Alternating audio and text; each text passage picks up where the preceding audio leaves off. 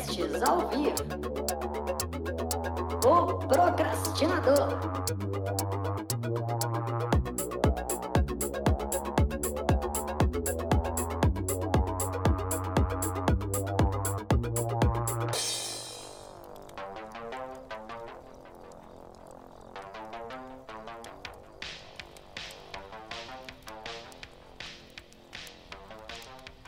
Olá, pessoa procrastinadora. Eu sou o Pacheco e nós estamos começando aqui mais um episódio deste podcast. É, meus queridos, essa temporada tá pegando fogo. E hoje eu tô aqui com ele, que é ultramaratonista, ou seja, ele corre distâncias absurdas e veio aqui para falar disso e de tudo aquilo que ele quiser falar. Então, meu amigo, fala para nós qual é o seu nome e o que é que você costuma dizer para as pessoas para explicar para elas quem você é. Bom, eu sou o Saulo Arruda, eu tenho 48 anos, atualmente moro em Belo Horizonte e já corro há quase 24 anos. Por que eu comecei a correr? Comecei a correr porque eu estava com pressão alta, né, aos meus 24 anos, eu estava obeso e estava passando um momento de depressão. Aí eu tive uma pressão alta de 23 por 18, fui levado para o hospital e lá os médicos falaram: olha, você tem que melhorar a sua saúde, o seu, o seu bom humor, o seu bem-estar. E aí eu ia fazer caminhadas, logo depois eu comecei a correr. Então ali a corrida serviu para mim como um remédio, né? Foi com a corrida que eu consegui perder peso, melhorar a minha, a minha facilidade de relacionar com as pessoas, o meu humor, né? E assim os indicadores de, de, de, de saúde foram melhorando e as coisas começaram a melhorar. Logo depois, naquela época eu era um auxiliar técnico na área automobilística, eu considerei a corrida para mim como um corrimão, né? Porque foi aumentando as distâncias, a velocidade, as aventuras, que eu comecei a ter um melhor desempenho profissional. E aí eu fui galgando é, patamares na empresa, cheguei ao nível de coordenador, de supervisor, cheguei a nível gerente nacional, me tornei um executivo, então, na, na Fiat Chrysler. Então, todo esse percurso foi para mim é, é, um corrimão. E hoje a corrida para mim é um propósito de vida. Tomei a decisão de largar o mundo corporativo, mudar para os Estados Unidos, criamos um curso focado na mente do corredor. Diante desse curso, as pessoas quiseram treinar corrida comigo, e aí nós montamos a SA Run, assessoria esportiva, criamos um curso sobre a técnica da corrida, um curso para respirar melhor. E hoje eu posso dizer que eu tiro sustento da minha família com a corrida. Algo em que as pessoas diziam que eu era louco com relação a ultramaratonas, é, dezenas de maratonas, né, que são 43 quilômetros. Fiz prova de 80 quilômetros no Gran Canyon, de Gelo, de 110 quilômetros de Belo Horizonte a Ouro Preto pelas montanhas. Vou fazer a Tutã agora em abril de 100 quilômetros. Enfim, é, quanto mais longe eu corro, mais eu me inspiro, mais eu gosto de inspirar as pessoas a serem melhores através da corrida. Então, é assim que eu me apresento. A nossa jornada não começa quando nós nascemos, e sim quando nós decidimos ser. E eu decidi ser aos 24, quando eu adotei a corrida, e hoje aos 48 eu estou a caminho de me sentir realizado. E Saulo, por que ultramaratona? Isso aí. Porque veja bem, de 1997 até 2011, eu corri até 21 quilômetros, ok? Quando foi em 2011, é, eu levei um tombo e caí sentado no chão e machuquei a coluna. E os médicos diziam que eu não conseguiria correr mais. Durante um ano, eu fiz muita fisioterapia, estudei muito a técnica da corrida para que eu pudesse voltar a correr. E paralelo a isso, eu fortaleci muito abdômen, córeo, glúteo, quadríceps, é, é, é, enfim, fortaleci muito o corpo para que eu pudesse proteger a minha coluna e conseguisse voltar a correr mesmo que os médicos dissessem que isso não aconteceria mais. Bom, 2012 eu comecei a correr 5 quilômetros, 7 quilômetros, 15 quilômetros. Voltei ao meu ortopedista, né, que foi o Manuel Porto, é, é, foi o único médico que disse que eu teria chance de voltar a correr. E falei, seu Saulo, é, pela sua postura, pela forma que você está fazendo, cara, vai ser feliz e corre. Se estragar de novo, a gente tenta arrumar. E dali, já em 2012, eu fiz a minha primeira maratona, ou seja, 2011 foi um ano em que eu achei que tudo seria o fim e foi o início de um novo. A vida é assim, né? A gente recebe às vezes uma paulada achando que é castigo, muitas vezes é uma bênção. E aí passei para os 42. Quando eu comecei a fazer as maratonas, eu comecei a sentir vontade de correr sozinho nas montanhas. Aí eu comecei a fazer travessias. E as travessias às vezes dá 42, às vezes dá 50, às vezes dá 53. E comecei a correr mais do que 42.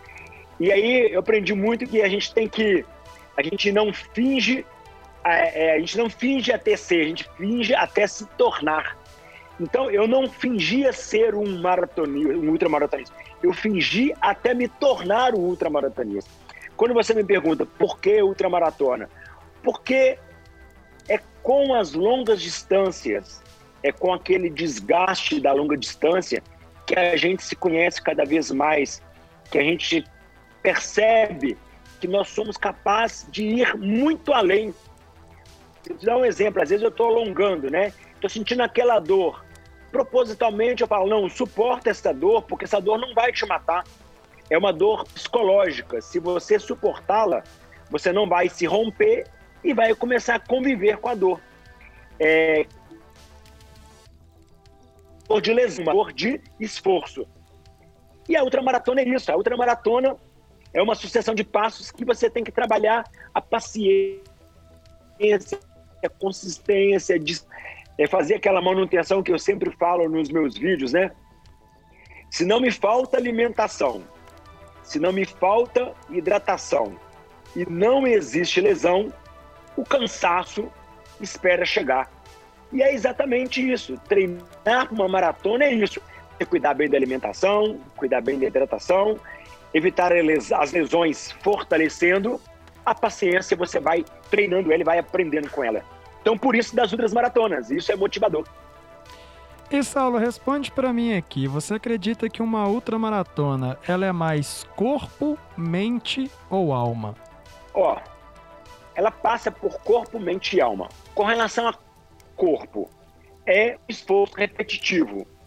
Então você precisa, se possível, né, se você conhecer bem a técnica de corrida, igual eu aprendi em 2011, você fica mais econômico, a corrida é mais prazerosa, você tem uma postura mais adequada e assim você corre menos risco de machucar.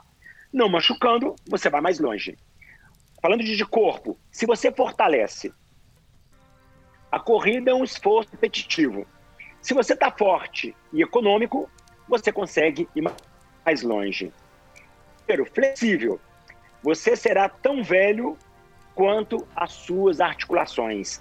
Se você tiver flexibilidade, mobilidade, tiver força, souber aplicar uma boa técnica, o seu corpo aguenta ir mais longe. Então eu falei de corpo. Mas nós temos a mente. A mente, ela, ela luta para sua sobrevivência.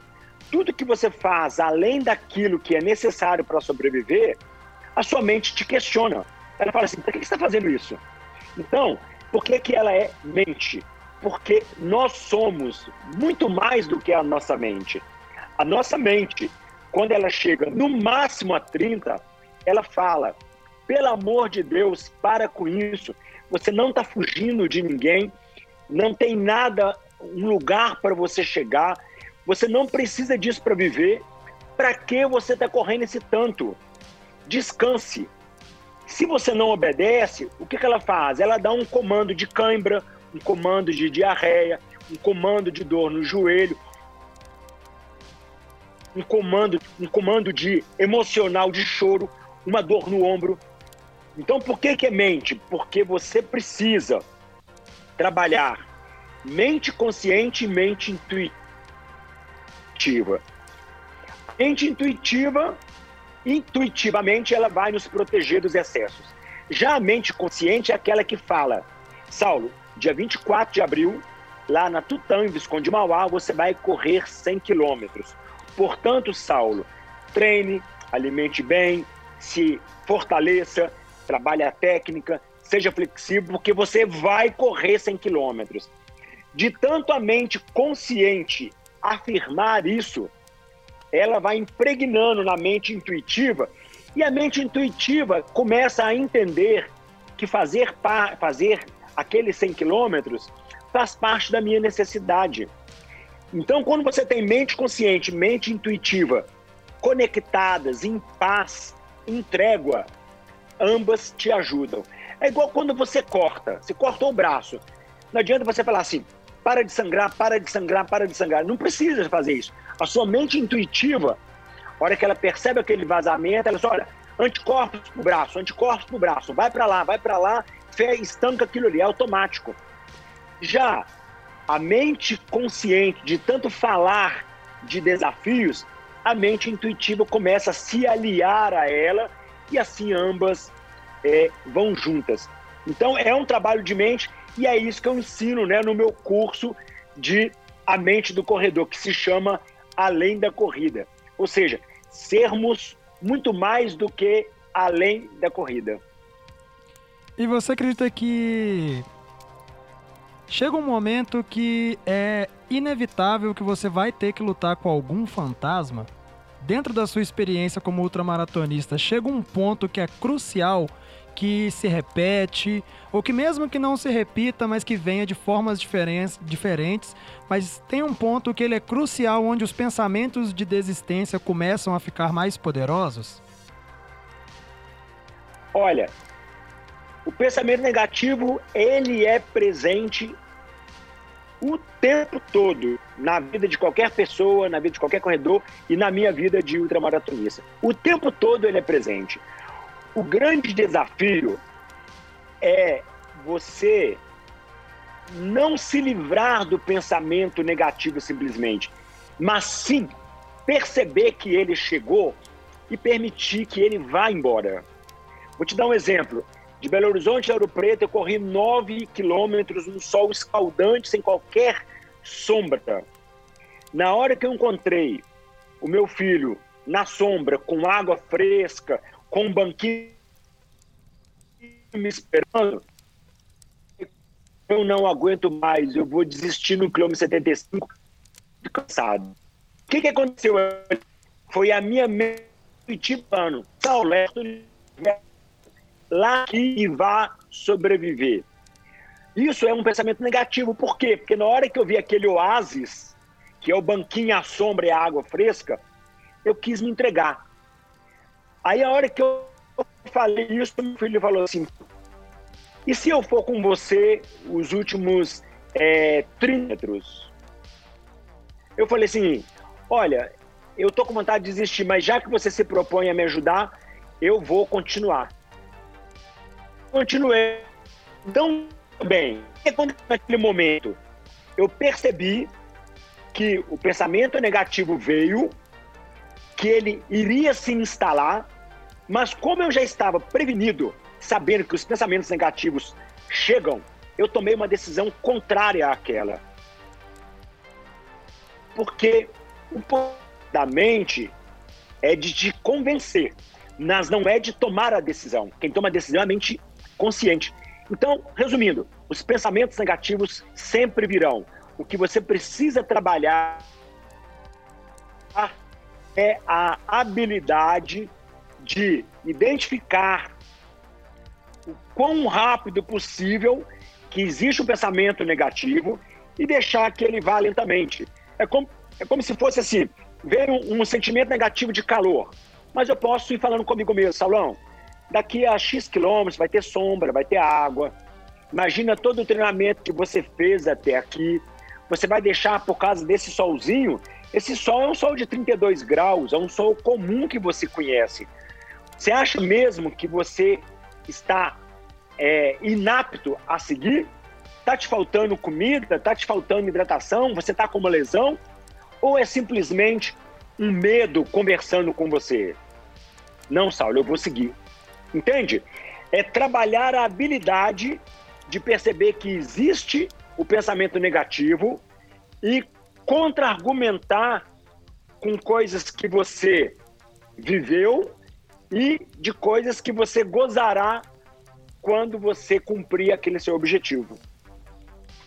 E Saulo, você já teve algum momento de desespero durante alguma prova? Não, eu, eu nunca senti desespero em prova. Na Ultra Fiord, que são 70, são 70 quilômetros, num lugar inóspito, onde ou você vai, ou você vai, porque se você voltar, eles te largam no meio de um lugar e eles vão embora. Então, se você correu 10 quilômetros e quer voltar, não tem para onde voltar, não tem ninguém te esperando a 10 quilômetros atrás. Você vai caminhar mais. Naquela prova eu levei um tombo, quebrei um osso do peito, senti muita dor, eu senti medo do que seria aquilo. Aí veio o pensamento negativo. Logo veio o pensamento de, de acalmar, dizendo o seguinte: Saulo, daqui a 5 quilômetros tem uma barraca para você desistir. Você vai ser resgatado no dia seguinte. Lá tem comida, tem água, você pode ir para lá. É uma decisão que você vai tomar daqui a 5 quilômetros. Portanto, agora, corra esses 5 quilômetros, deixa o tempo passar e lá na barraca você decide. Conclusão, nesses 5 quilômetros, a frequência cardíaca baixou, a dor sumiu porque eu estava com o corpo quente. E aí eu segui. Não chegou a ser um desespero, chegou a ser um, um receio, né? Um receio.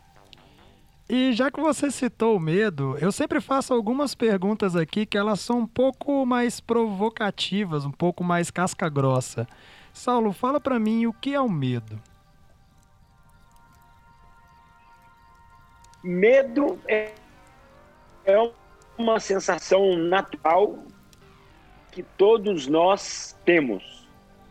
Mas muitas vezes as pessoas é, determinam que o medo é um freio. Quer dizer, pare, não siga adiante.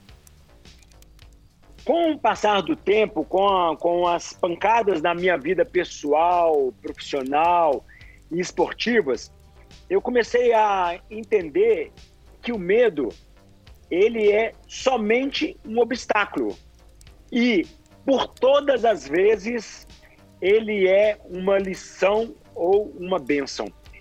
Ou ele vem para te por o medo para que você seja mais cauteloso dali por diante, ou uma lição para que você encontre um novo caminho para continuar seguindo. Eu costumo dizer que medo e obstáculo não é lugar para acampar. Está atravessando um momento difícil? Continua atravessando. Está sentindo medo? Continua atravessando. Ah, é atravessando com coragem, vou pular pela janela? Não. Vou procurar um elevador para descer, vou procurar uma escada, vou procurar uma corda, vou procurar vários lençóis para dar um nó e fazer uma corda, vou procurar ver se dá para eu botar o pé na janela de baixo e segurar em cima, entende? O medo ele tá lá para ser vencido. O Clóvis de Barros ele diria que somos mais corajosos quando o tesão é maior que o medo.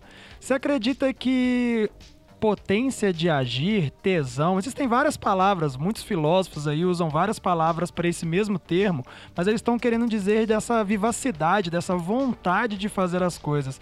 Você acredita que ter um tesão por aquilo que você está fazendo ou até um tesão pela vida em si é essencial para vencer esse medo?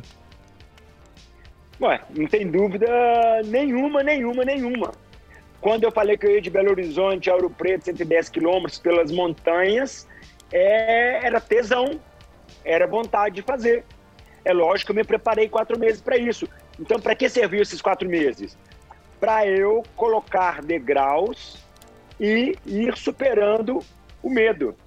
Olha, eu, eu, eu falo também o seguinte, que é, o guerreiro que não tem medo da morte, ele é corajoso. Ele vai lá e faz. Agora, o guerreiro que tem medo da vida, ele é covarde. Entende? Então, se eu tenho a coragem, se eu, se eu me disponho a correr o 110, eu sou um guerreiro na corrida, eu sou um corajoso. Mas se eu tenho esse desejo e não faço porque eu tenho medo de correr os 110 quilômetros, eu estou com medo daquilo que eu sonho, que é a minha vida. Então, eu sou um covarde. Entende? É igual um, um guerreiro que vai para o combate. Ele está cheio de problemas pessoais. Aí ele se lança pelo, diante do adversário, correndo o risco de tomar uma flechada. Ele é corajoso? Não. Ele simplesmente está colocando o corpo na frente do inimigo porque ele é um covarde. Ele está com medo da vida que ele tem que levar depois que acabar a guerra. E a corrida é a mesma coisa. Então, quem encara a distância longa é corajoso. Quem não encara o sonho de correr longe é um covarde. Eu percebi isso muito recentemente, tem umas duas semanas aí que eu fiz a minha primeira meia maratona e eu fui sozinho e logo ali no terceiro quilômetro eu comecei a enfrentar muita dor, muita dor, muita dor no quadril e e tava estranho, porque eu tinha feito uma preparação, eu tinha me alimentado muito bem naquela semana, não tinha consumido nada de açúcar. Eu tava fisicamente, mentalmente, até eu tava bem para fazer aquilo, eu tava realmente motivado para fazer. E eu comecei a fazer uma varredura emocional e começar a procurar onde é que poderia ter algum ponto sabotador, alguma sensação, alguma emoção, algo que tivesse tentando fazer com que eu parasse. E isso foi durou do quilômetro 3 até o final da prova. Mas quando eu cheguei ali mais ou menos no quilômetro 10, eu comecei a ter um entendimento de que o que estava me impedindo desde o começo era o medo de concluir. Olha que louco. Era um medo de, de terminar aquilo que eu queria tanto fazer e aí eu queria te perguntar sobre isso também, Saulo. Por que é que a gente tem medo de vencer? Por que é que a gente tem tanto medo de concluir as coisas que a gente mais deseja fazer na vida? Porque é o seguinte, a nossa vida, nós temos sonhos, metas, objetivos, motivação e consistência. Às vezes, vou usar o exemplo do 110 às vezes o seu sonho ele é grande demais para você. Pô, eu vou correr 110 pelas montanhas sozinho. Pô, que medo. É grande, é grande. Abaixo do sonho tem as metas. que são as metas? Foi todo o treinamento que eu fiz, foi o reconhecimento do percurso, o meu planejamento alimentar. Ou seja, eu criei degraus para chegar lá no meu sonho, ok? Tive a motivação de viver aquele período de treinamento e fui consistente para fazer aquilo acontecer.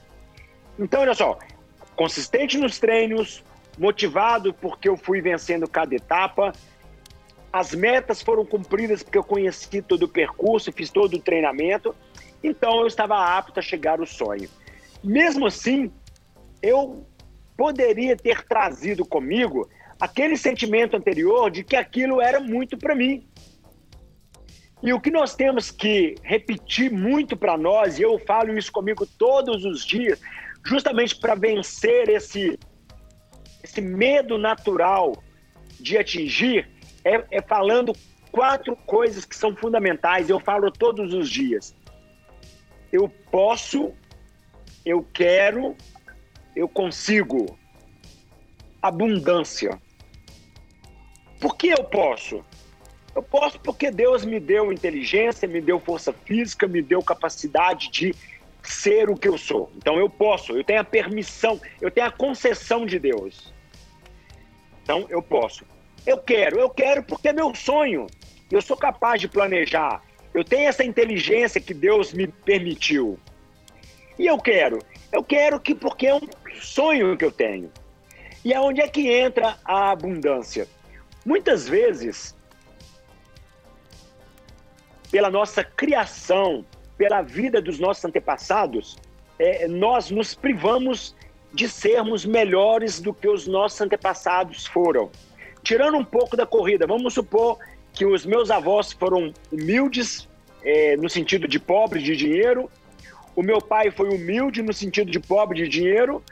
A tendência é que eu trabalhe o suficiente para ter comida. É natural, é, é instintivo. Onde é que entra a palavra abundância? Se o meu avô foi pobre, eu honro, eu honro o esforço dele. Se o meu pai foi pobre, eu honro, admiro, respeito e agradeço tudo que ele fez. Mas o que tem? Qual é o problema de eu ser abundante em saúde, inteligência, em dinheiro, em amor? Ser rico, é correr longas distâncias, viajar, mudar de país, morar em outro lugar. Isso é abundância. A partir do momento que você fala, eu posso, eu quero, eu consigo, e eu quero ser abundante, esse nosso, nosso, porque eu também sinto, né? Esse nosso medo de conquistar aquilo que a gente quer acaba. Vou te dar um exemplo. Eu fui criado para ser funcionário. Me tornei um executivo na indústria. Quando eu disse para o meu pai, que me ama, que eu queria trabalhar com corrida, meu pai ficou, que me ama, tá bom? Extremamente decepcionado comigo. Por quê? Porque foi a natureza dele, a criação dele. Por muitos momentos eu deixei de progredir porque eu devia uma satisfação para o meu pai por eu não ter continuado a ser um, um bom funcionário. Até que um dia eu virei para ele, seu pai, eu estava nos Estados Unidos, o pai, eu honro tudo que você fez por mim, mas a partir de hoje eu vou seguir o meu caminho. Eu vou ter a minha empresa de forma abundante. Sabe o que meu pai falou? Filho, sucesso, você está certo. A partir dali eu me libertei. Então eu estou dando um exemplo de dinheiro, um exemplo de cultura de funcionário empreendedor e exemplo de correr longa distância. Nós estabelecemos limites para nós baseado naquilo que foi uma referência dos nossos antepassados. Entendeu? Então, é, nós temos que ter eu posso, eu quero, eu consigo, abundância. Se a gente repetir, repetir, repetir, é mente consciente, falando na mente intuitiva, e a mente intuitiva vai te ajudar a. Pô, tô me convidando para uma prova 145. Eu vou, eu vou. O que eu vou fazer? Eu vou treinar para ela, vou conhecer o percurso e vou fazer. Entende? Eu tenho um amigo que a filosofia dele é: se eu não desmaiar, meu amigo, é porque tem alguma coisa aí. Porque se eu não desmaiar, eu tenho o controle do meu corpo. Se eu tenho o controle do meu corpo, eu tenho força para fazer. E se eu tenho força para fazer, mesmo que essas forças vai se esvair em algum momento, mas se eu não desmaiei, depois da força eu vou encontrar a garra. Então tem muitos, muitos estágios até que eu realmente desista. E Saulo, você teve uma experiência fora do país, eu queria te perguntar, você acredita que o, o, o, sistema de crenças que a gente tem no Brasil sobre autorresponsabilidade, sobre atingir grandes feitos na vida, sobre crescimento exponencial mesmo, sobre até abundância, como você falou de abundância, ele é muito fraco, assim, ele é muito poluído, ele tem muitas toxinas, tem muitas crenças que impedem o nosso povo de tentar buscar algo maior? Ó, eu, eu não vou atribuir isso ao país. Eu vou atribuir isso ao efeito manada. Imagina o seguinte: você mora numa cidade. Aqui todo mundo treina na assessoria tal, assessoria X. Aí todo mundo vai treinar na assessoria X, todo mundo vai ter uma metodologia treina na, na assessoria X, e aí as pessoas vão evoluir naquele caminho. Esse é o efeito manada, vai todos os bois e vacas para aquele lugar. Quando você fala assim, não, eu não vou mais treinar, falando agora eu, eu Saulo, eu treinei 10 anos em assessoria convencional. Não, eu não vou mais treinar numa assessoria convencional. Eu vou criar uma assessoria que ensina de verdade a técnica da corrida. Nós temos um curso online sobre a técnica da corrida na SRAM. O nosso aplicativo vai estar ligado no relógio do GPS do atleta ou no Strava, para a gente saber exatamente qual foi o treino que ele fez, para que a gente possa dar um feedback técnico para ele. Olha, era para você ter dado 10 tiros de 400 metros, você deu 9 tiros de 400 metros, sendo que nos três últimos o seu pace subiu muito. Entende? Então, se eu me proponho a fazer uma assessoria diferente, as pessoas que estão à minha volta falam assim comigo, Saulo, não vai dar certo. Ninguém faz assim. Não inventa moda, não, que isso não vai dar certo. A minha mudança para os Estados Unidos, o que, que fez? Fez parar de escutar conselhos e seguir aquilo que o meu coração mandava. Então, eu poderia ter mudado lá para a esquina. Mas, a partir do momento que eu me isolei e comecei a colher aquilo sem ter a opinião das pessoas, eu tive mais sucesso.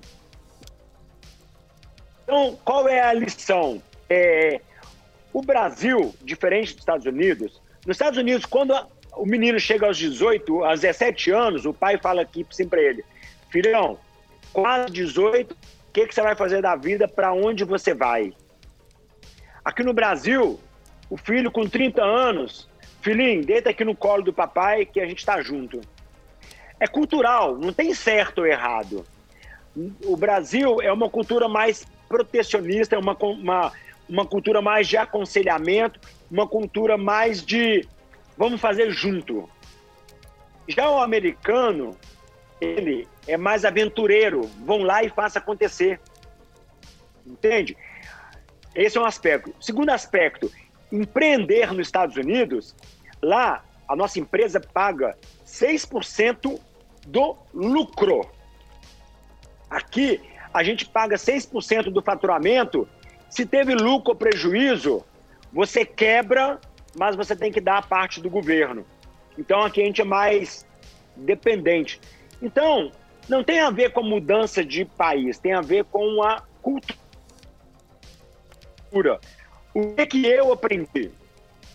Eu aprendi que se você acredita em algo e se você é bom naquilo que você acredita, não escute conselhos, principalmente de quem não conhece e de quem é. Olha, o, o, o sonho é verdadeiro e é bom quando o sonhador é você. Então é, é isso que eu digo. Se você acredita em algo, vai lá e faça. Não dependa da opinião do outro. Nem dos pais, porque os meus pais é, é, opinaram que eu não saísse da Fiat. E eles me amam, eles não queriam o meu mal. Mas a opinião deles foi contrário àquilo que era o meu desejo pessoal. Hoje, eu trabalho com extremo prazer e tenho uma vida mais próspera do que antes. Mas porque eu me libertei da opinião do outro. Mudar de país ajudou? Ajudou. Se eu tivesse mudado para Portugal, para Angola, teria o mesmo efeito. Para os Estados Unidos foi melhor ainda porque a, a forma de remunerar o Estado lá é mais econômico do que aqui. Saulo, se você pudesse mudar algo na cabeça das pessoas, eu não estou dizendo que você gostaria, mas se você pudesse mudar algo na cabeça das pessoas, o que seria? Faça o que você acredita, mas não pense que será fácil. Você vai levar até 10, 15 tombos até aprender a fazer o que você gosta. Esse é o principal recado. Saulo, mas eu não tenho uma, um, um propósito definido. Ninguém, nem todo mundo tem que ter um propósito. Se você não tem um propósito definido, continue fazendo o seu melhor enquanto você não tem condições de fazer melhor ainda. Eu tenho certeza que, enquanto eu trabalhei na Fiat, eu tratei tudo que eu fiz fazendo o meu melhor enquanto eu não podia fazer melhor ainda. E quando eu decidi sair da Fiat, ainda assim eu fiquei mais um mês lá, passei todo o meu conhecimento para a pessoa que me substituiu, porque a empresa pediu que eu continuasse lá, passei tudo para ele, deixei as portas abertas. Então, faça o seu melhor enquanto você não pode fazer melhor ainda. Se você tem um sonho, acredite nele e não pense que sonho é fácil de realizar. Você vai levar vários tombos e você vai precisar de levantar de vários tombos. Os tombos, eles existem para te deixar mais forte e não para te deixar no chão. Saulo, o que você acha que falta e o que transborda nessa geração que hoje tem entre seus 18 e 30 anos de idade?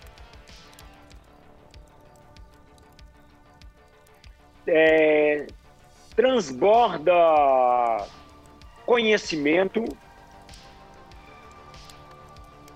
transborda meios de fazer dinheiro com maior velocidade do que quando a gente tinha essa idade. Transborda é, sonhos, ambições, mas falta saber lidar melhor com a paciência de saber esperar, falta ter a certeza que quase nada ou nada na vida virá tão fácil quanto os cursos online vendem por aí.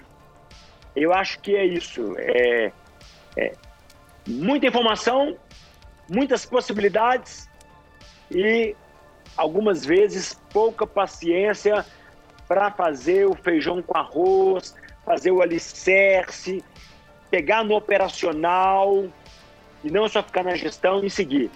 Eu digo isso para todos? Lógico que não. Eu estou falando de forma genérica. É, como todas as gerações que vieram ao longo da vida, né? A minha geração também teve pontos de benefício pontos negativos. Na minha visão, é, a geração atual, essa é a minha visão. A geração futura vai ter uma outra vivência, ou seja, todas as gerações terão transbord, transbord, é, transbordagem, né? Trans, como é que fala? Acho que é transbordo. É, transbordos e faltas, todas elas. O que o Saulo de hoje diria para o Saulo de vinte e poucos anos?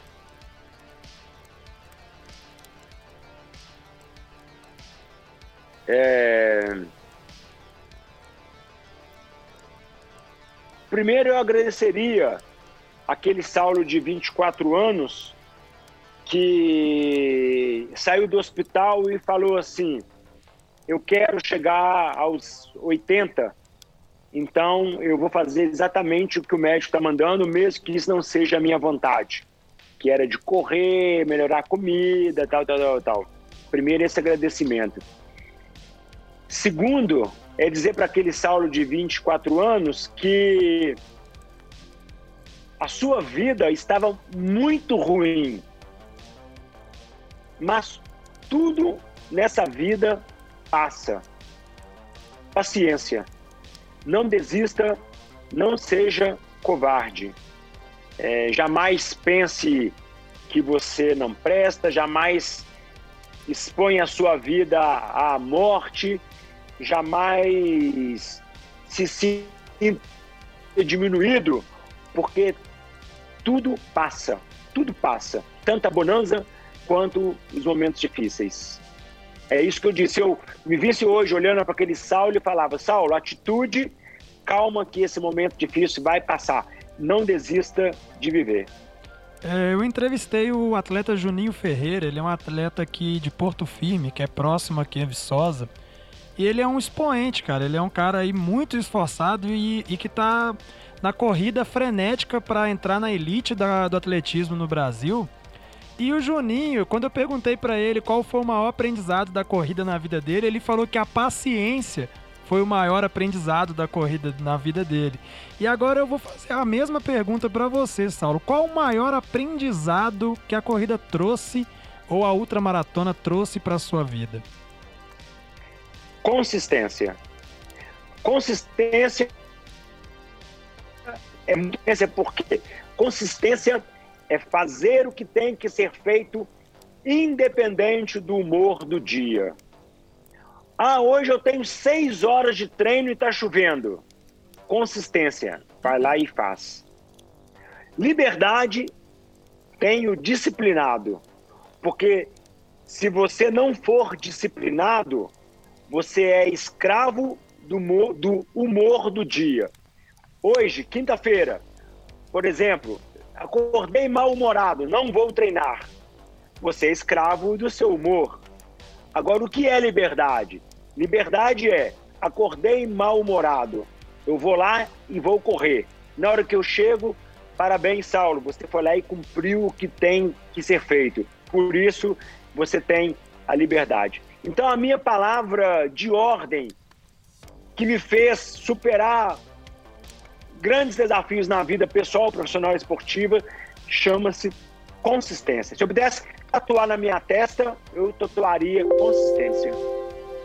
E Saulo, qual é a sua palavra de ordem para o ano de 2021? Eu vi que você já falou disso em um vídeo, mas eu queria que você falasse um pouquinho disso aqui para a audiência do procrastinador. Sim, a, a minha palavra de ordem de 2020 é expansão. Ela é expansão, mas ela não é isolada das palavras de ordem dos anos anteriores. Em, em 2016, quando eu, eu, eu queria sair do mundo corporativo e partir para a carreira solo, a minha palavra era mudança. Mudança. Eu queria mudar tudo aquilo ali. Então, é 2017, desculpa, 2016 para 2017. Bom, 2018, 2017 a minha palavra foi mudança. Decidimos mudar para os Estados Unidos, fazer tudo diferente, sair daquele emprego, enfim, fazer tudo, mudança. 2018, a nossa palavra foi consistência. Mudamos tudo, precisávamos de, de cumprir aquilo que nós nos propomos a fazer. 2019, a nossa palavra foi abundância e 2020, expansão. Expansão de conhecimento, expansão de possibilidades, expansão é, de financeira, expansão dos nossos negócios. Ou seja, a palavra expansão ela vem de uma série de preparação que fizemos nos anos anteriores. E por que, que é importante termos uma palavra de ordem? Porque a palavra, ela tem poder. Vamos supor, ah, eu vou lançar um curso online. Como eu posso fazer a expansão disso? Eu estou crescendo. Ah, eu vou fazer uma prova. Como eu posso fazer a expansão? A expansão é treinar mais para ser mais veloz e mais longe. Ah, eu vou fazer uma doação. O que é expansão? Faça uma doação para o máximo de pessoas possível. Entende? Então, quando você adota uma palavra, você começa a usar aquela palavra em tudo que você vai executar é, naquele ano. E tudo que eu faço esse ano é com foco em expansão. Saulo, quais são os seus princípios mais valiosos? Aqueles que você não abre mão de jeito nenhum? Olha, é, eu não sou uma pessoa ferro e fogo, né? É, o meu princípio principal é fazer a aquilo que eu considero como justo, que seja o melhor para mim e que não fira a ninguém. É, eu enxergo a abundância não só no aspecto financeiro, mas abundância de saúde, de relacionamento, de paz, de possibilidades. Então, acho que o meu principal princípio, por exemplo, a, a SL é o meu propósito o que é princípio para mim? É eu entregar um produto que seja diferenciado, que torne as pessoas melhores corredores e melhores pessoas e que, ao mesmo tempo, eu possa pagar o sustento da minha família. É como se fosse um equilíbrio do universo. Se Deus me permitiu a capacidade de compartilhar e eu compartilho. E com esse compartilhamento eu consigo ter o meu ganha-pão, o universo está equilibradíssimo. É como se eu fosse um bom dentista, trabalhasse muito para cuidar a dor das pessoas e fosse bem remunerado por aquilo. Existe um equilíbrio no universo. Vou te dar um exemplo de desequilíbrio. Eu sou um traficante. Eu vendo droga para as pessoas, destruo famílias, ganho dinheiro, tá desequilibrado, você concorda? Eu estou ganhando muito e estou causando prejuízo. Outro exemplo, eu vou sair roubando. Eu roubo das pessoas, eu subtraio das pessoas e subo para mim. Então, essa, essa, essa desarmonia do universo com certeza vai custar caro para quem age. E por isso que ter esse, esse bom equilíbrio é o meu princípio. Saulo, fala para mim, você falou agora há pouco sobre disciplina, e a gente sabe aqui no Procrastinador o quanto é importante se ter disciplina. A audiência desse programa já ouviu falar sobre isso algumas vezes. E eu queria te perguntar, até porque isso é uma dúvida minha, isso é uma das minhas tantas lutas aí. Como fazer para se desenvolver disciplina? Existe alguma, algum ensaio mental? Existe algum truque? Existe algo que facilite com que você desenvolva essa tal disciplina tão falada aí na internet? Olha, primeiro que todos nós seres humanos somos procrastinadores. Nós preferimos fazer aquilo que nos agrada do que aquilo que tem que ser feito, mas que não nos agrada tanto. É a nossa capacidade, né? A nossa mente consciente, que é a nossa a mente mais recente do Homo sapiens, nos dá a capacidade de pensar e tentar não fazer aquilo que a gente não está afim. Então a procrastinação ela é natural. Como trabalhar a disciplina? Com um planejamento. Então vamos pegar, por exemplo, na corrida, que é um bom exemplo. Todo domingo, todo domingo, eu pego e vejo a minha planilha de corrida. Segunda, terça, quinta e sábado. Olho para a cara de cada dia e falo: 18 quilômetros na segunda, 18 na terça, 23 na quinta e 55 no sábado. Vai ser pesado essa semana. Eu vou fazer. Na segunda noite eu vou malhar, na quarta de manhã eu vou na academia e na sexta eu vou na academia. Isso é o meu planejamento. Planejamento, ok? O que é a disciplina? A disciplina é você olhar para aquilo que está ali e falar assim: bom, eu estou fazendo isso porque eu tenho a obrigação de fazer a Tutã lá em abril. Então, meu amigo, consistência. Vai lá e faça o que tem que ser feito. Como é um assunto que eu gosto, eu consigo ser mais disciplinado. Quando é um assunto que eu não gosto tanto, eu falho como todos os seres humanos, seres humanos. Por exemplo, eu falhava muito na dieta e ainda falho. Por quê? Porque não é um tema que eu amo tanto, mas a cada dia mais, até por saber que eu não amo tanto, eu procuro ser mais disciplinado. E assim a gente vai melhorando. Eu acho que nós nunca vamos chegar na perfeição da disciplina, mas toda gente pode melhorar um pouco mais e liberdade tem quem tem disciplina. Disciplina leva ao sucesso, leva a sermos pessoas melhores. Disciplina é fundamental.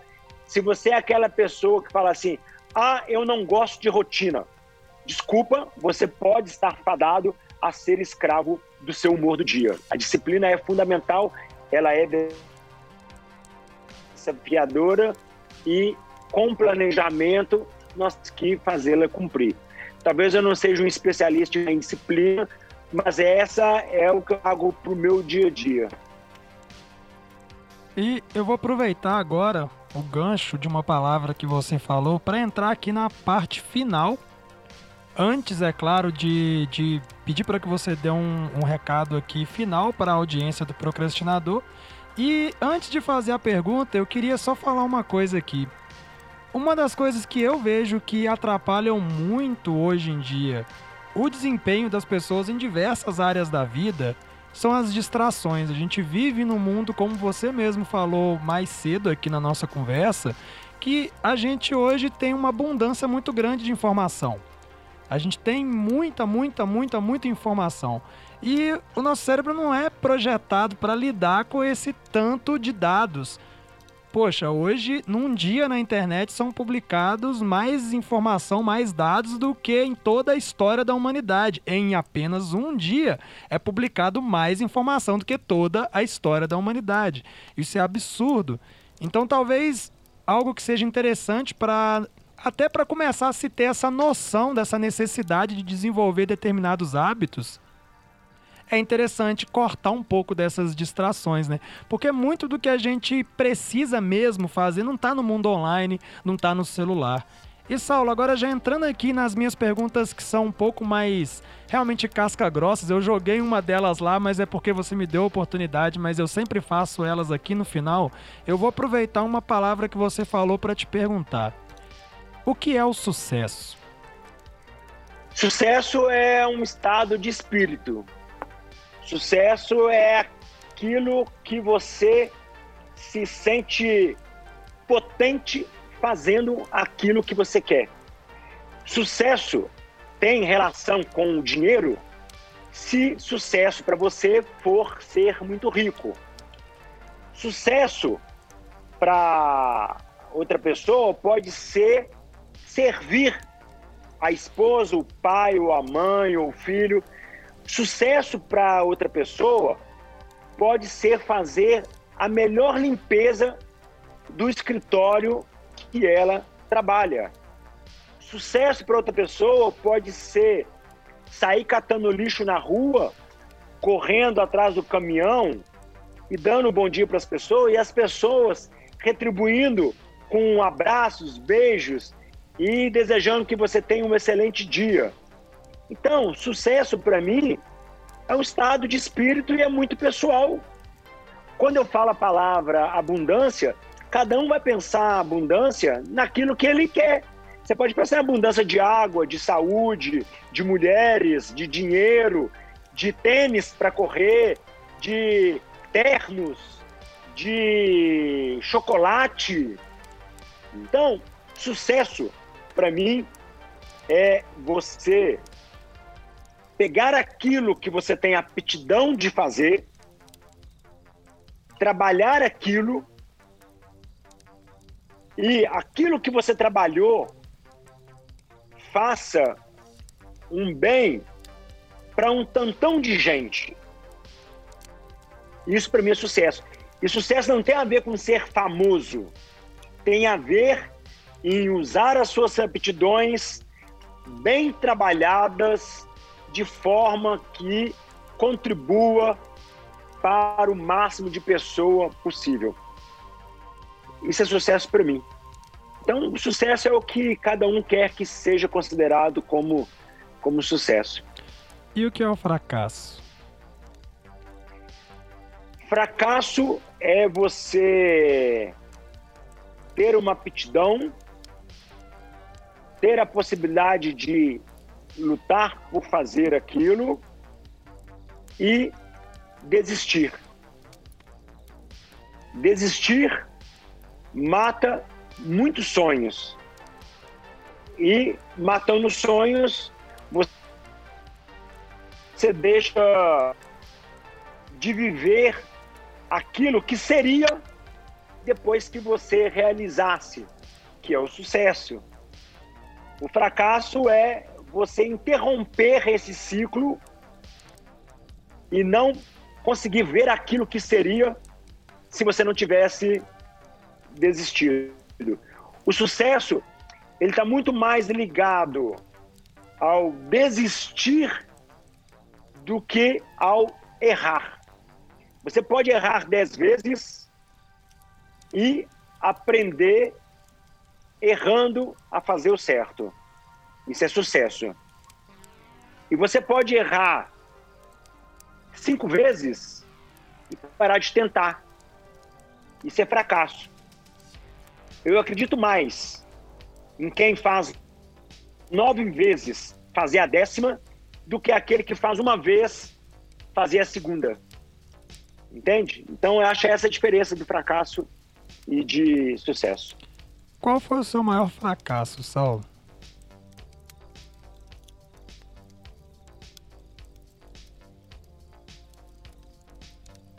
Eu não me sinto fracassado. Eu não, eu, eu não lembro de ter tido fracasso. Eu não, eu não fracassei. Olha, olha, que, olha que arrogância.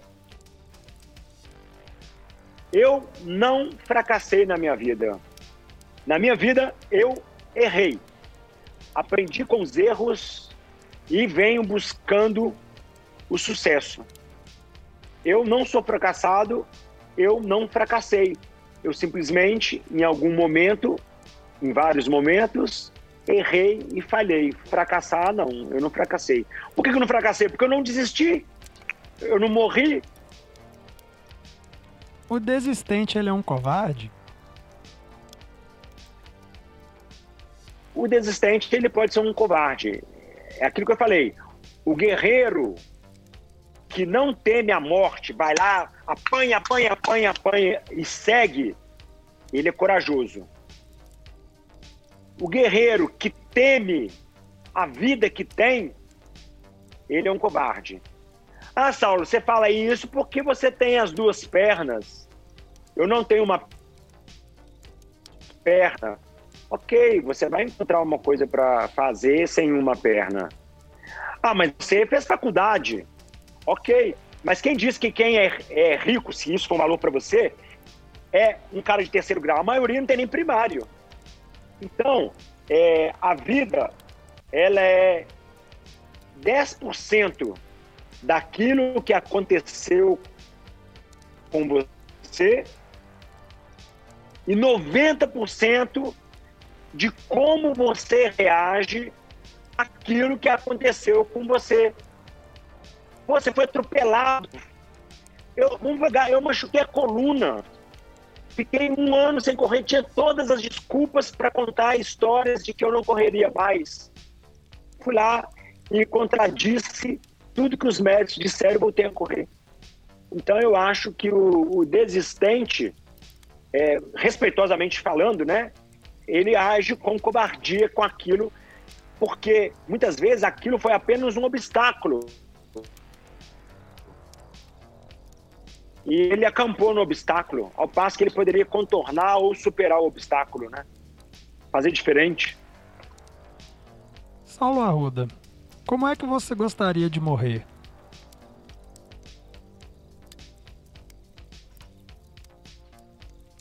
Fazendo o que eu amo, correndo. Não que eu não me cuide para isso, tá bom?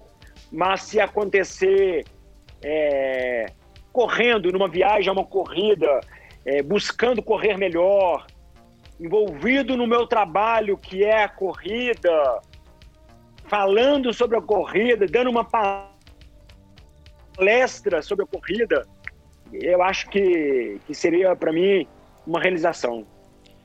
E agora a minha última pergunta antes de te pedir para dar um recado final. O que é a vida? A vida a vida ela começa quando você decide a ser. A nossa jornada de vida, ela começa quando você decide a ser. Pode ser aos 5 anos de idade, pode ser aos 80 anos de idade, pode ser aos 40, porque a vida, ela não é estar vivo e depois morrer. A vida é quando você começa a construir algo que você acredita. E você vai vivendo aquele dia a dia, encontrando os momentos para ser feliz em cada um daqueles pequenos momentos, porque a felicidade não existe o tempo todo. E se a sua vida é difícil, saiba que nenhum, nenhum ser humano está aqui sem ter problemas. Nenhum. De repente você pode olhar para o meu problema e falar assim: ah, Saulo, mas o seu problema é muito pequeno. Tudo é uma questão de referência, né? Imagina, para quem era milionário, virar classe média é, um, é o terror, né? Já uma classe média virar mendigo é um terror. Então, tudo depende de referência. A vida é isso. A vida é você se encontrar, se propor a algo e ir construindo todos os dias sem saber sabendo, desculpa, que você nunca vai chegar aos 100%. Você vai estar sempre melhorando. O dia que eu tiver com 98 anos e não conseguir correr mais 10 quilômetros, certamente eu vou estar motivando as pessoas a correrem 10 quilômetros. Mas faz parte da, da vida isso, né? É uma vida esse conjunto complexo de quando você decide a ser até você ir colocando tijolinho por tijolinho para fazer aquilo que você é, quer. Essa é a vida que vale a pena ser vivida. Acho que muitas vezes a gente fica muito bitolado com um cenário que ele é impossível de, de se atingir, né? Porque é o que você falou aí. Nós somos naturalmente seres insatisfeitos. As pessoas estão sempre insatisfeitas. E às vezes até mesmo, como você falou, para um milionário, ele virar classe média é algo triste, complicado, mas muitas vezes o inverso também é válido, porque para quem nunca teve dinheiro, ganhar muito dinheiro pode se tornar. Tem até algumas pesquisas que falam sobre isso, de que o pico de felicidade que as pessoas têm após ganhar na loto, na Mega Sena, ele passa em questão de um ano, porque aquilo que elas estão adquirindo são uma, coisas materiais, aquilo não mudou emocionalmente quem elas eram mentalmente quem elas eram. Aquilo só deu mais poder de compra. E Saulo, eu já vou te agradecer demais por estar aqui comigo há mais de uma hora conversando. Eu sei que para o público do procrastinador esse papo vai ser muito grandioso, vai ser muito engrandecedor e vai quebrar muitas correntes para muitas pessoas que ouviram isso daqui. E eu quero te pedir para dar um recado final. O procrastinador ele tem este nome por algo que você falou. Todos, todos, todos somos procrastinadores por essência. Nós temos mentes procrastinadoras e tem um outro lado também que eu era um belo de um procrastinador e usei o, o procrastinador como forma de me mover quando eu estava muito num limbo de não fazer nada da minha vida e usei esse projeto para começar tanto a estudar mais sobre desenvolvimento pessoal, foi mais ou menos na mesma época que eu me apaixonei pela corrida também. Então eu queria que você desse um recado final aqui para nós procrastinadores e fizesse um jabá também das suas redes sociais, do seu canal no YouTube, da sua empresa. Olha, o recado que eu dou para as pessoas é que você não precisa ter um propósito de vida para ser feliz. Você não precisa ter tão claramente o que você quer da vida para ser feliz.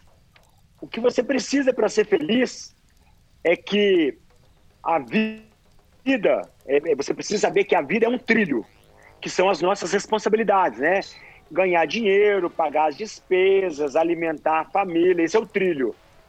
E do lado do trilho tem uma trilha que se chama a felicidade. Uma viagem, uma trilha na montanha, uma festa, um passeio. Você precisa saber que você sempre tem que sair do trilho, correr na trilha. Voltar pro trilho, correr na trilha. A trilha é a felicidade. O que você não pode permitir para sua vida é que o trilho siga para um caminho que você não enxergue mais a trilha, de forma que você não consiga mais migrar para a trilha. Assim, você pode ter dinheiro, você pode ter um monte de coisa no trilho. Mas se a trilha estiver longe de você, você não vai ser feliz. Então, de uma certa forma, esqueça propósito, esqueça aquilo que você acredita que tem que encontrar para você. Só encontre a felicidade em cada momento que você estiver vivendo. Veja ela ali do seu ladinho de vez em quando, pula para ela, fica lá um pouquinho e volta. E ninguém, nenhum ser humano, nem o mais milionário, nem o mais paupérrimo, consegue ficar só na trilha da felicidade. Não é permitido isso ao ser humano por causa da nossa capacidade de pensar. Eu posso ser milionário, você você compra um helicóptero e eu não tenho helicóptero. Já é motivo para me sentir pobre. Felicidade não tem nada a ver com dinheiro. Felicidade tem a ver com você andar no trilho e saber que do lado tem trilha. Beleza? Falando então um pouco das minhas redes O meu Instagram né, é o saularruda.run. Lá eu falo muito sobre a corrida. Eu tenho um canal de YouTube desde 2014, que é o Ruda, onde eu compartilho muitas inspirações sobre a corrida. Tenho um, um canal é, no Telegram chamado Corredor Raiz, onde eu dou muitas dicas sobre a corrida. Tem a SL Run, assessoria esportiva, que é a assessoria mais diferente do mundo. Hoje nós somos mais de 400 atletas, atuamos em todos os estados do Brasil e outros nove países, compartilhando a técnica da corrida, uma metodologia de treino que estimula o seu corpo e a mente. Acompanhamos o seu treino 100%, sempre online para te dar um feedback técnico. E temos lá moção e inspiração. Torna a SRAM a, a mais diferente do mundo e posso dizer que é uma das que mais cresce é, no Brasil. Tenho também cursos online, o Além da Corrida, que fala sobre a mente do corredor, que te ajuda a superar desafios e atingir resultados na corrida e na vida. O PPC, que é o Programa de Postura Correta, que ensina toda a técnica de corrida que eu aprendi lá em 2011, quando os médicos diziam que eu não correria mais e eu precisava de uma técnica econômica para correr. Foi isso que me permitiu correr as ultras, então eu ensino isso nesse curso. E tem um curso sobre a respiração avançada, um método de respiração para corredores que eu aprendi nos Estados Unidos, que tem dois objetivos: evitar lesões e fazer um maior desempenho usando o nosso VO2 máximo. Então, essas são. É, esse é o meu ganha-pão. Tudo meu hoje gira em torno da corrida. E se você não quiser nada disso, pode me seguir, porque tem muito conteúdo para contribuir aí, é, muito para a qualidade da sua corrida de forma gratuita. E para contribuir com a sua vida também, com o seu mindset Bom, já vou fazer aqui uma rasgaçãozinha de seda, porque toda essa conversa sobre palavra de ordem virou um episódio aqui do Procrastinador. Não, não lembro qual exatamente, mas no ano passado eu estava fazendo um desafio de 30 dias, publicando todos os dias um podcast. E em um desses podcasts eu vim falando sobre palavra de ordem. Falei que a minha palavra de ordem para esse ano era responsabilidade. E isso eu só adquiri graças a seguir o Saulo, a estar tá sempre vendo os vídeos dele eu descobri a outra maratona por conta dos vídeos dele, isso se tornou uma pauta importante para mim, porque eu tenho certeza que eu vou chegar lá em algum momento, graças ao vídeo, aos vídeos do Saulo, e é até por isso que eu convidei ele aqui, estou muito feliz de ter rolado essa conversa, e muito, muito, muito obrigado, meu querido. Segue ele lá, pessoal. Eu vou deixar todos os links que ele falou, porque pode ter dado uma cortadinha ou outra aqui na nossa transmissão. Mas eu vou deixar todos os links que ele falou na descrição desse vídeo. E segue ele lá, que vai ser realmente muito benéfico. Bom, este foi mais um episódio. Considere sempre compartilhar essas conversas com seus amigos. Considere sempre curtir as publicações lá em arroba o ponto procrastinador. Seguir o arroba o ponto procrastinador se você não segue. Ou me seguir lá em Pationatio com dois Os no final, que é o meu Instagram pessoal, onde eu posto várias artes conceituais e algumas loucuras aí. Recentemente eu tenho feito umas lives lá capinando uma trilha que eu tenho aqui perto da minha casa, bem atrás atrás de casa a gente tem uma trilha que a gente chama de anacondário. Porque tem várias serpentes na mata, e a gente colocou o nome da trilha de anacondário porque é lá que os seus venenos vão ser tirados para fora. Porque dói muito, dói muito treinar ali.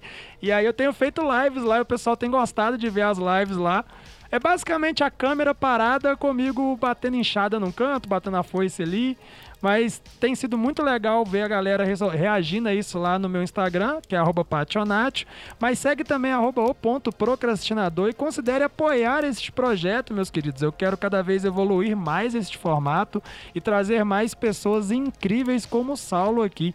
Cara, na semana passada Aliás, na semana passada não, porque vai ficar meio temporal esse episódio, eu não quero datar ele, mas no episódio anterior eu conversei com a Karina Lefreve, Lefreve, eu não sei como é que fala o nome dela, mas a Karina fez parte da equipe Atena Brasil, que competiu na Eco Challenge Feed 2019. Eu não sei se o Saulo já ouviu falar sobre as Eco Challenges, elas são corridas de aventura, são corridas de navegação também. Você percorre percursos de 400 quilômetros, 600 quilômetros e você corre, nada, pedala, é, rema, escala. E eu conversei com a Karina aqui, foi muito legal e, e, é graças só ao público que me acompanha que eu consigo chegar nessas pessoas inspiradoras para trazer aqui. Então, considere apoiar, seguir a gente lá, que vai ser muito, muito legal. Eu sou Pacheco, vou ficando por aqui, muito obrigado e até uma próxima.